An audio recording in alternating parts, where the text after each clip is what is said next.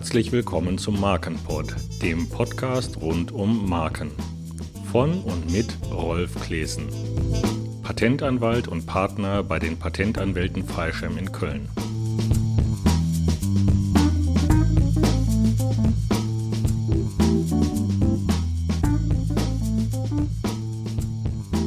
Das Tanzstudio unserer virtuellen Heldin Maria Musica ist immer erfolgreicher und sie möchte nun im Ausland expandieren. Deshalb werde ich heute die Grundlagen für den Schutz von Marken im Ausland weitergeben. Das einfachste ist natürlich eine Gemeinschaftsmarke. Wenn Maria Musica nur Schutz in den EU-Ländern braucht, dann ist das günstigste eben eine Gemeinschaftsmarke eine Gemeinschaftsmarke kostet in bis zu drei Klassen im Unterschied zur deutschen Marke nicht 300 Euro, sondern 900 Euro, bietet dann aber Schutz in allen EU-Ländern.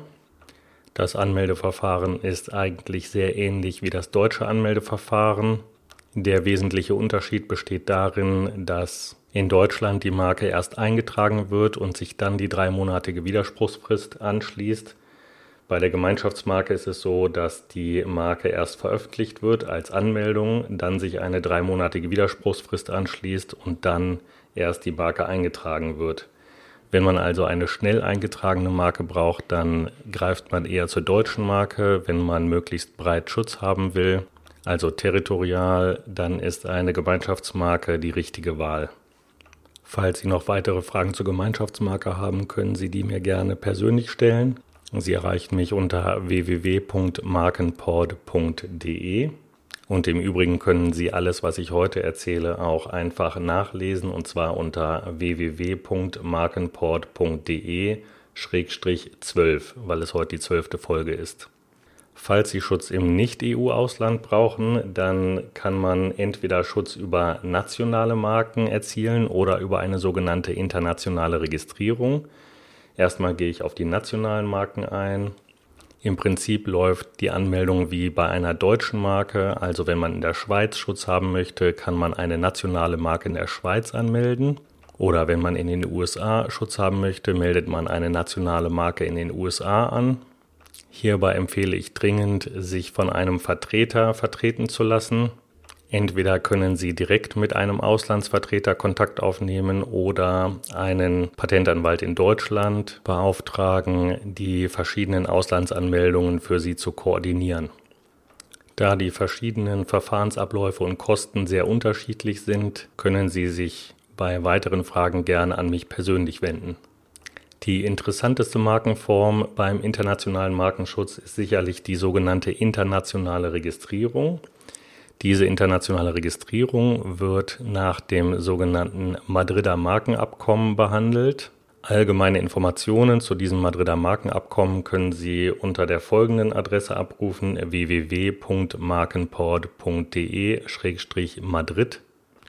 Das Madrider Markenabkommen wurde 1891 geschaffen Damals haben sich viele Industrieländer zusammengesetzt und beschlossen, dass alle Vertragsmitglieder ausgehend von einer Heimatmarke eine sogenannte internationale Registrierung beantragen können und dann Schutz in allen Vertragsländern genießen können.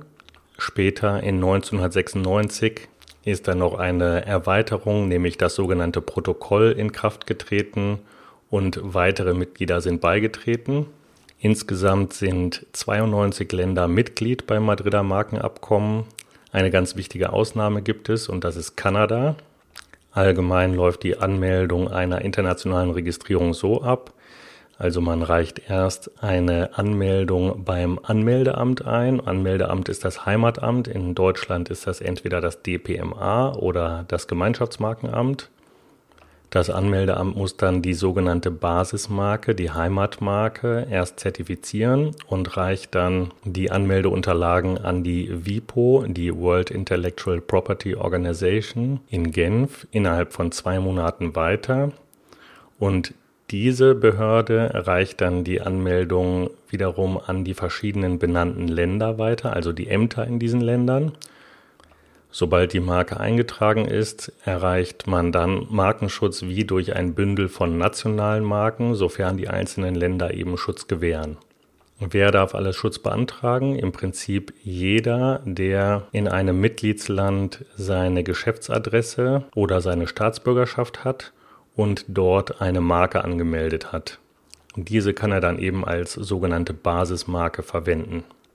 Im Regelfall muss eine Grundgebühr entrichtet werden und verschiedene Gebühren je nach der Anzahl der Länder und Gebühren abhängig von der Anzahl der Klassen, die beansprucht werden. Eine Ausnahme bildet das sogenannte Protokoll. Nach dem Protokoll können sich einige Länder wie die USA oder Japan herausnehmen, dass dort eben abweichende Gebühren fällig werden. Nachdem die Anmeldung durchgeführt ist, prüfen dann nach der Weitergabe durch die WIPO an die nationalen Ämter eben diese Ämter die einzelnen Marken je nach ihrem nationalen Markenrecht. Dies kann in einzelnen Ländern dann durchaus zu Überraschungen bei deutschen Markenanmeldern führen. So prüft die USA auch auf ältere ähnliche Marken. Das ist ja beim Gemeinschaftsmarkenamt und beim deutschen Patent- und Markenamt nicht der Fall. In den USA kann es also beispielsweise passieren, dass man Marimba anmeldet und das US-Amt die Marke dann nicht eintragen möchte, weil eben es bereits eine Marke Marumba für Tanzstudios gibt. Dadurch, dass die einzelnen benannten Länder nach ihrem nationalen Recht prüfen, ist die Durchführung einer internationalen Registrierung relativ kompliziert. Die Fristen berechnen sich eben nach dem nationalen Recht. Insgesamt empfiehlt sich daher auf jeden Fall die Vertretung durch einen zugelassenen Anwalt oder Patentanwalt, der vor dem Heimatmarkenamt, also dem DPMA oder dem Gemeinschaftsmarkenamt vertreten darf. Falls man nach der Anmeldung herausfindet, dass man auch in weiteren Ländern Schutz haben möchte, kann man bei der internationalen Registrierung auch einzelne Länder nachbenennen. Das ist dann eigentlich nur eine Formsache. Man muss eine Gebühr entrichten und das jeweilige Land prüft dann eben wieder die absoluten und möglicherweise relativen Schutzhindernisse.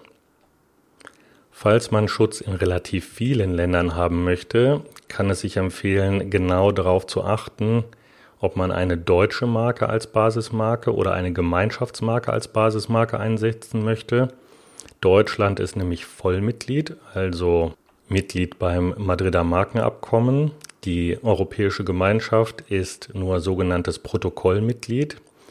Ich hatte eingangs erwähnt, dass 1996 ein sogenanntes Protokoll zum Madrider Markenabkommen in Kraft getreten ist. Und dort sind eben einige Länder Mitglied wie beispielsweise Japan, USA oder eben die Europäische Gemeinschaft. Wenn man als Basismarke eine deutsche Marke wählt, also eine Marke eines Vollmitglieds, dann muss man bei den anderen Vollmitgliedern nur mit sehr geringen Gebühren für den Schutz in diesen Ländern rechnen. Wenn man als Basismarke ein Protokollland wählt, also im Fall eines deutschen Anmelders eine Gemeinschaftsmarke, dann verlangen einige Vollmitglieder wesentlich höhere Gebühren. Dies ist insbesondere bei der Schweiz der Fall. Damit man als Hörer einen Eindruck bekommen kann, was insgesamt so eine internationale Registrierung kostet, habe ich mal das Kostenmerkblatt unserer Kanzlei online gestellt und zwar unter www.markenport.de-ir Merkblatt, also Ida Richard Merkblatt, alles ein Wort, IR Merkblatt. Eine wichtige Besonderheit sollte man vielleicht noch erwähnen bei der internationalen Registrierung. Die internationale Registrierung ist fünf Jahre von der Basismarke abhängig. Wenn man also erst eine deutsche Marke anmeldet und dann eine internationale Registrierung, kann die internationale Registrierung noch gelöscht werden oder verfallen, wenn man die zur Basis angemeldete deutsche Marke verliert. Nehmen wir an, wir melden eine deutsche Marke Marimba an und melden dann innerhalb der Prioritätsfrist eine internationale Registrierung Marimba an. Und anschließend gibt es in Deutschland ein Widerspruchsverfahren, wobei die Marke Marimba von unserer Tanzstuhleninhaberin Maria Musica gelöscht wird. Dann würde auch automatisch die internationale Registrierung gelöscht werden. Ein wichtiges Thema ist noch die Formulierung der Waren und Dienstleistungen. Jedes Land sieht nämlich die Erfordernisse an die Formulierung der Waren und Dienstleistungen anders und das ist ein großes Problem. Während man in Deutschland allgemein Software in Klasse 9 beanspruchen kann, so akzeptieren die USA vermutlich nur eine konkretisierte Form, nämlich beispielsweise Software für den Betrieb eines Tanzstudios. Oder die verschiedenen Waren und Dienstleistungen sind in den unterschiedlichen Ländern unterschiedlich formuliert. Um hier Schwierigkeiten vorzubeugen, hat das Gemeinschaftsmarkenamt dankenswerterweise eine Datenbank erzeugt. Die Datenbank heißt TM Class Dort kann man die verschiedenen Länder wie die USA, das Gemeinschaftsmarkenamt oder das deutsche Patent- und Markenamt auswählen und dann in einer Suchbox nach bestimmten Waren oder Dienstleistungen suchen, zum Beispiel Tanzstudio oder Tanzunterricht.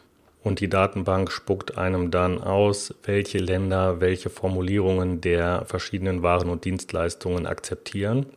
Diese Datenbank finden Sie unter der Adresse www.markenport.de-klassen. Zum Abschluss vielleicht noch ein Fall aus der Praxis. Viele Leute, viele Anmelder wünschen sich den Schutz in den Dachländern, also Deutschland, Österreich und der Schweiz. Die Schweiz ist bekanntlich nicht Mitglied in der EU. Wenn man alle Markenanmeldungen selbst durchführt, dann ist das günstigste vermutlich, dann ist das günstigste vermutlich die Anmeldung einer Gemeinschaftsmarke und anschließend einer nationalen Schweizer Marke. Wenn man sich eines Patentanwalts bedient, dann ist in der Regel die günstigste Variante die Anmeldung einer deutschen Marke und anschließend einer internationalen Registrierung mit Benennungen von Österreich und der Schweiz oder je nach Klassenanzahl die Anmeldung einer Gemeinschaftsmarke und die nationale Anmeldung einer Marke in der Schweiz. Falls Sie diesen Podcast hilfreich fanden, können Sie mich gern unterstützen, indem Sie mir entweder ein Rating bei iTunes hinterlassen oder falls Sie Twitter-Benutzer sind, einen Tweet schicken und ich habe Ihnen auch was vorbereitet. Sie können unter www.markenport.de-love, also wie Liebe auf Englisch, www.markenport.de-love automatisch einen Tweet über meinen Podcast generieren. Vielen Dank fürs Zuhören und bis zum nächsten Mal.